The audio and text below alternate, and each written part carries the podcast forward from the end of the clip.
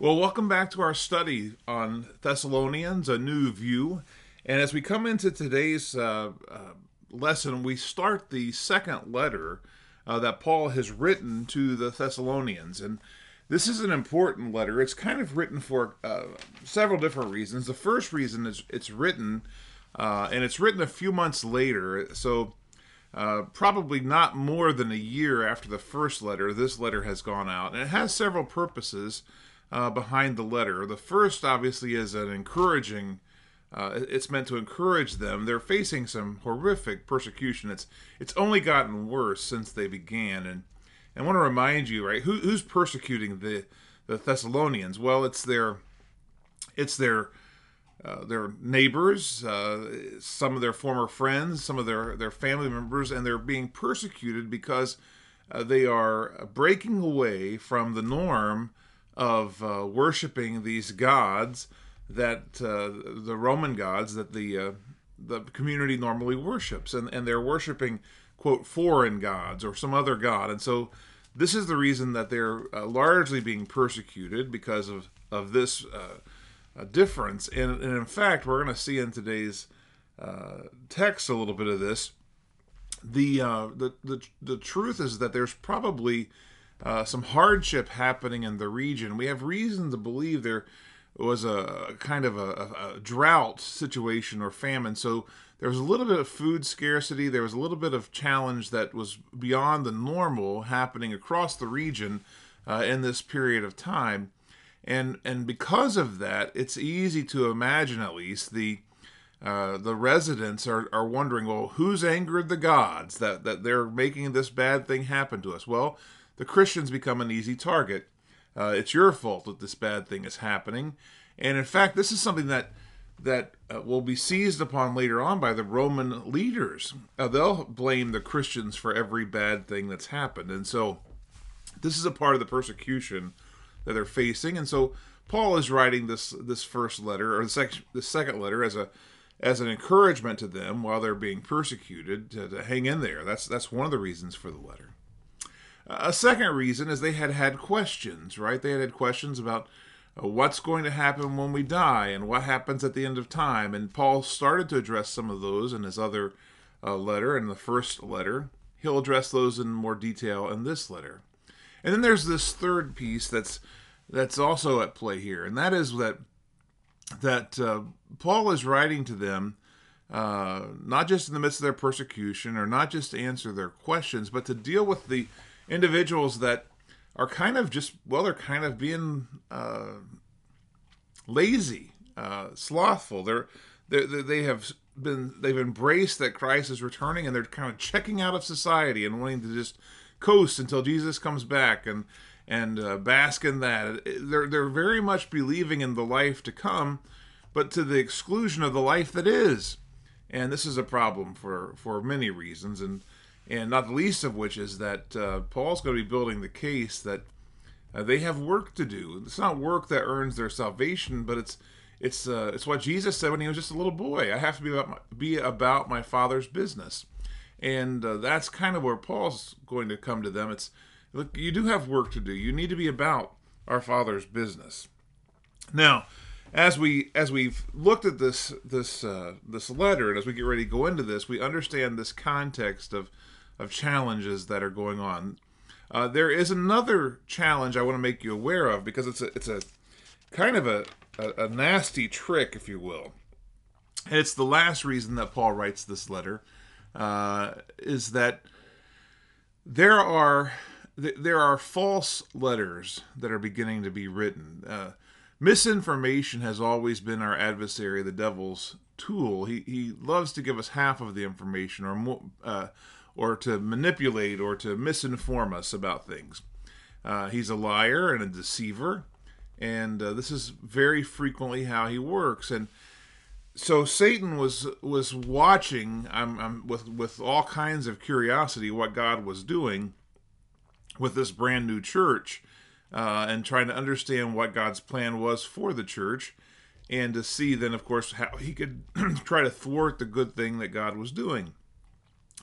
And as the letters began to be circulated, it was clear the letters which now we have, which we have incorporated, and we call those the New Testament when we read these, uh, Satan wants to try to pollute that in some way, and so he begins to to inspire and encourage men and women to write false narratives and false reports. And and we see these coming from a number of different areas whether from the gnostics or from from others who for other reasons put out a false gospel or a false narrative. And we see this happen uh, across the first century. This is one of the reasons that when it comes to understanding the canon and the the books and the the things that got included in the New Testament, uh, it's important for us to understand that that uh, they were put under great scrutiny to make sure none of these false letters or false reports made it in, and uh, they were excluded from the group. And this is what happens with a lot of the things you see today. People will talk about, well, we found this lost gospel of Thomas, or we found this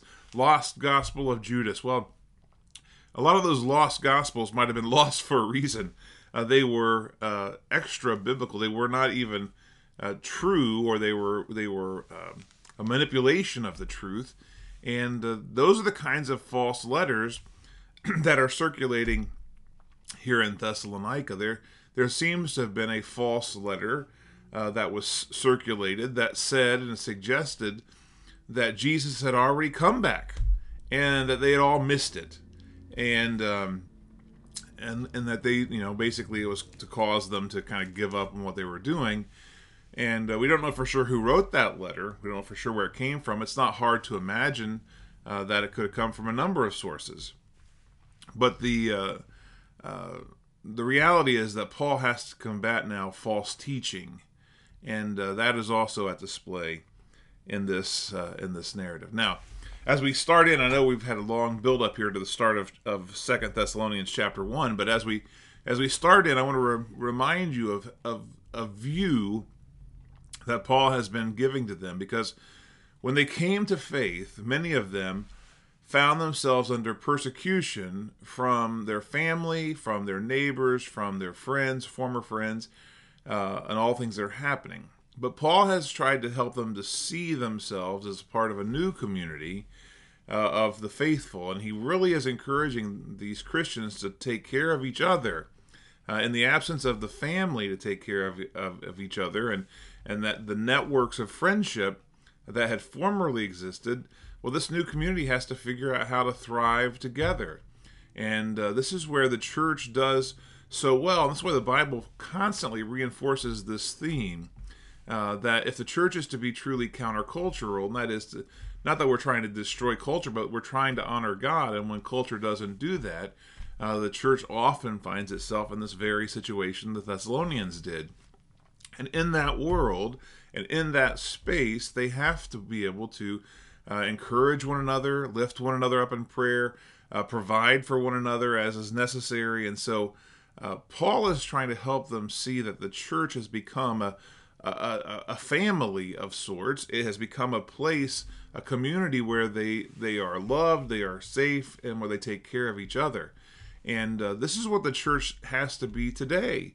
Uh, we we have to be a church that does this, that that really uh, invests in people. There there are a lot of moral issues that the church is very concerned about in the world, but but we will never be able to uh, help someone leave a an addicted life or a life of, of immorality, uh, if if all that the person gets is our judgment, and, and and they get a judginess from Christians, but they never get support or love or friendship or encouragement or all the other things that have to happen because to leave a lifestyle that you've had for a long time and to lose those people sometimes that you've befriended and been a part of is hard and uh, it's not easy and especially so if they're living a life that's outside of what God wants and you're trying to live a life that's inside what God wants. This is a hard transition. And so the church has to be a place where people that are making that move from the world to faith uh, find that they are supported and encouraged and loved and encouraged, uh, supported in their faith, uh, not in wickedness, but supported in their faith. Well, so Paul will re- revisit this theme uh, where he's speaking very much to uh, to brothers and to sisters and to children, as he calls them, uh, and he sounds like a parent. And in fact, I think that you'll pick up on his ire and his frustration here, because just like any parent who sees their children being picked on, uh, you're gonna get you're gonna get bristled bristled up, and you're gonna be kind of frustrated by what you see. And I think that that's on display here in this letter. Well, here we go. Paul, Silas, and Timothy. We know that the three of them are are together as they, this letter is written. They're in Corinth when this letter is written. Uh, and like I said earlier, it's probably not been more than a year since the last letter, but the in, persecution has intensified. Now he writes this to the church of the Thessalonians in God our Father and the Lord Jesus Christ. And it's important, Paul begins to delineate churches uh, in two ways. One is geographic, and the other is by whose house that they meet in. Uh, and so he'll look at churches in those kinds of understandings and lenses. And interestingly enough, this is the same thing that Jesus does through John in the book of Revelation. He looks at churches uh, geographically, the church that's in uh, Philadelphia or in Thyatira or wherever it is that the church might be. This is who he, he looks at. So he looks at these places geographically, but understand that in that geography, uh, there were many gathering spaces for the church, not usually just one single space. Uh, so Paul's addressing the church geographically here to the Thessalonians who are in God. Now he comes back to an important theme, and this is always important, and we're not going to belabor. We've talked about it, but grace and peace, those are two words that that mean a lot to Paul, and he uses them as kind of um, uh, the, the what he sees as the epitome of the things that are the the most valuable gifts that that, that Jesus gives to the Christian uh, after we're saved is that you know we have the ongoing knowledge of grace that we're forgiven, and we have a kind of peace that only Jesus can bring in our lives. Now, for Paul, who battled a thorn in the flesh, who suffered many things, we have to understand that that peace does not always mean life is easy. Uh, it's not a peace that says, "Hey, you, you live at peace because your life is free from any kind of, of challenges or struggles." No, it's a peace that exists in the midst of those a peace that says, I know who's with me, I know who's watching over me, and uh, I know that God's plan for me in the end is better than whatever this momentary circumstance is. So he picks back up on the theme grace and peace to you from God the Father and the Lord Jesus Christ. And this is the second time that he's made this statement about Jesus as the Lord. He is the Messiah, the promised one. Um, something that has more power in the Jerusalem church, where they've been long awaiting the Messiah, uh, and uh, uh, this idea of lordship and messiahship plays very important in Hebrew history. Here in the Gentile world, um, this is more about asserting that there is one leader, because in the Roman world, everyone has come to see Caesar as the ultimate leader uh, and the power of Rome. And so here, when he talks about lordship, it's about supremacy. Jesus is first, he's most important, which is in itself uh, going to cause problems for the Christians with the Romans because, uh, well, Caesars aren't going to like that they're supposed to be underneath God. Well, he starts here in the third verse, then he says, We ought always to thank God for you, uh, brothers and sisters, and rightly so, because your faith is growing more and more and the love every one of you has for each other is increasing.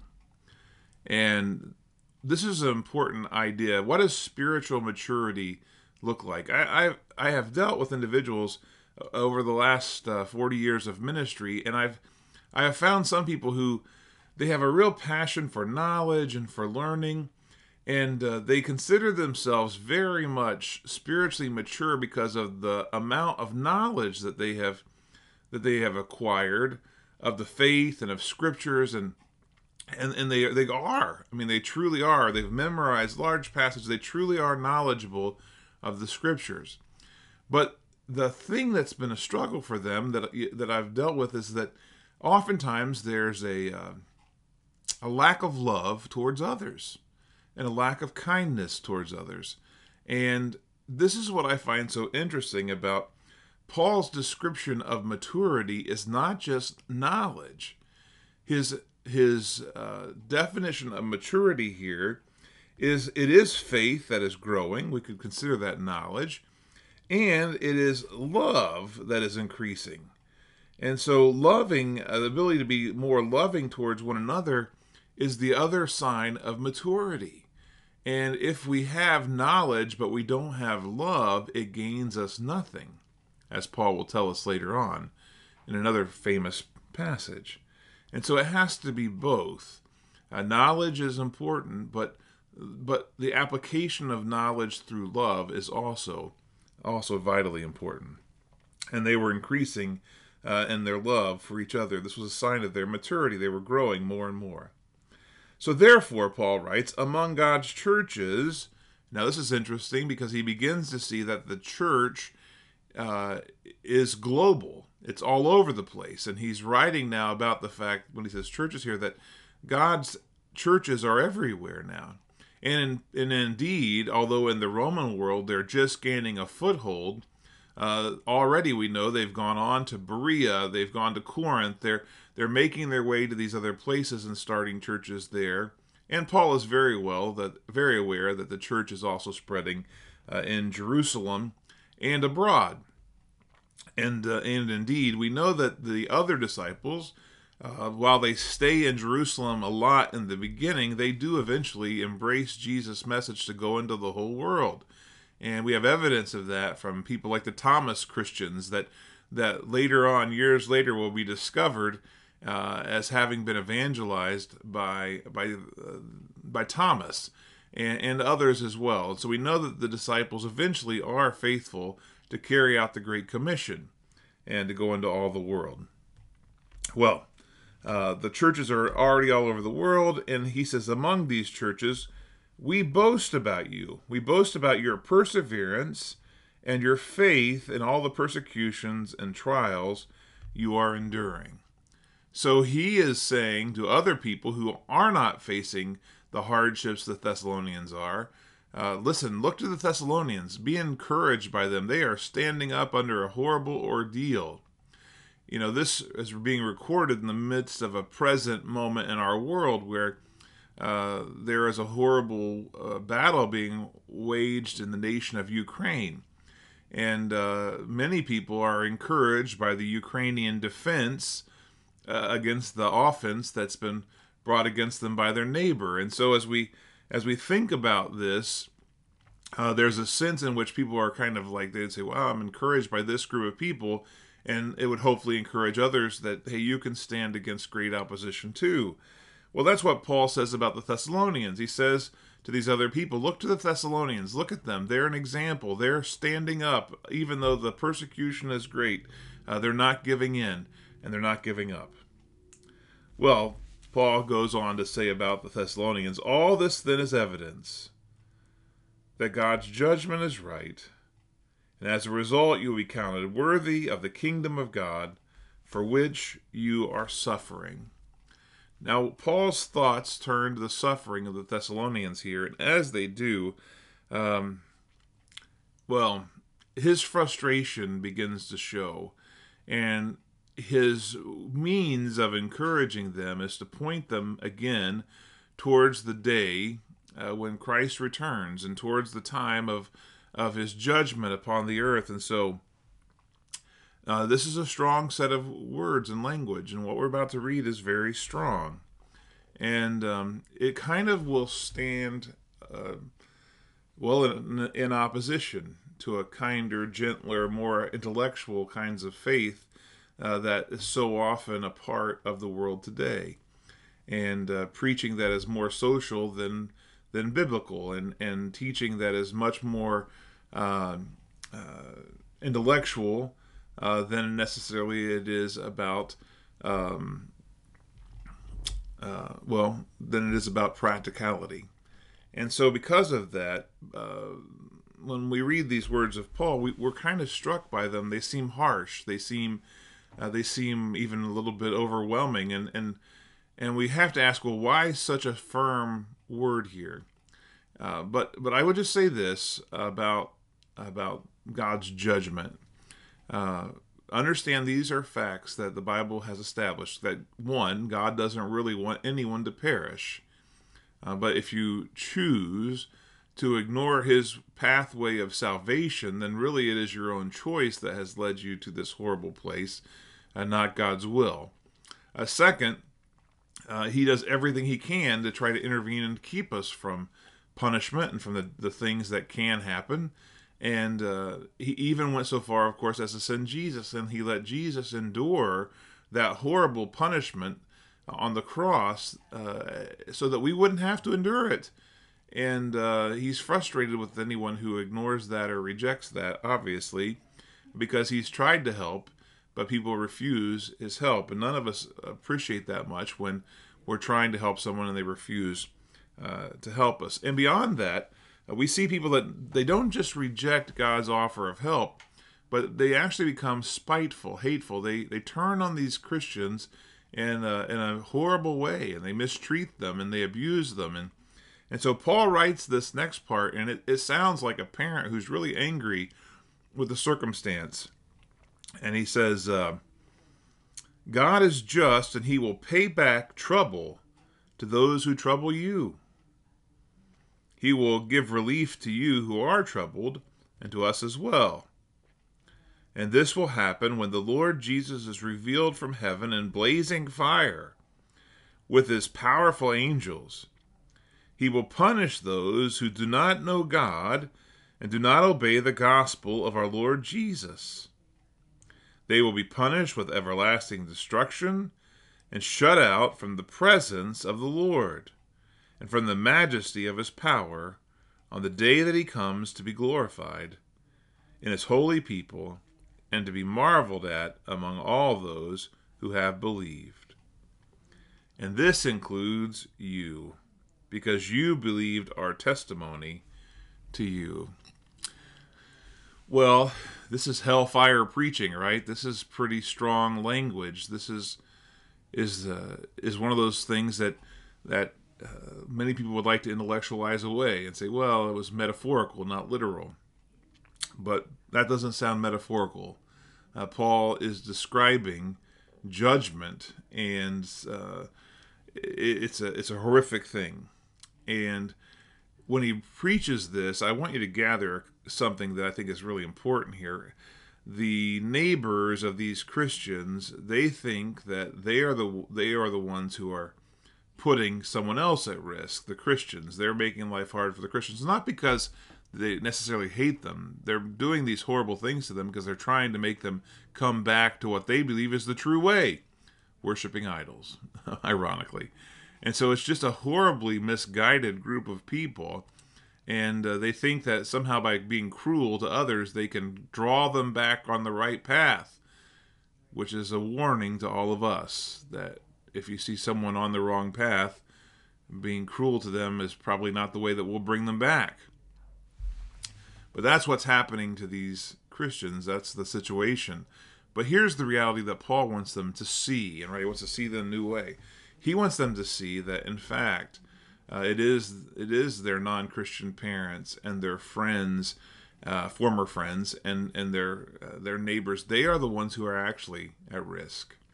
Um, and I think that Paul says this in part so that these Christians would not become so bitter that they would give up on these other people and just say, well, uh, to heck with you, quite literally. Um, he wants them to understand that they are in real danger. And if you love your parents, even though they aren't Christians yet, if you love your brothers and sisters, even though they might not be Christians yet, you, you're not going to give up on them. You're going to keep reaching out to them because you do not want them uh, to receive this punishment. And uh, of course, Jesus understood this. Uh, and, and this is why when Jesus is on the cross and they're nailing him to the cross, he knows that God's anger is just boiling up. But Jesus says the prayer, right? Father, forgive them, uh, for they really don't know what they're doing. And he shows us the perfect example of, of how to be um, gracious even in the midst of persecution. Well, um, the other encouragement, of course, is that when it comes to the end of the time, they're going to be found uh, to be in Christ, and that's going to make all the difference.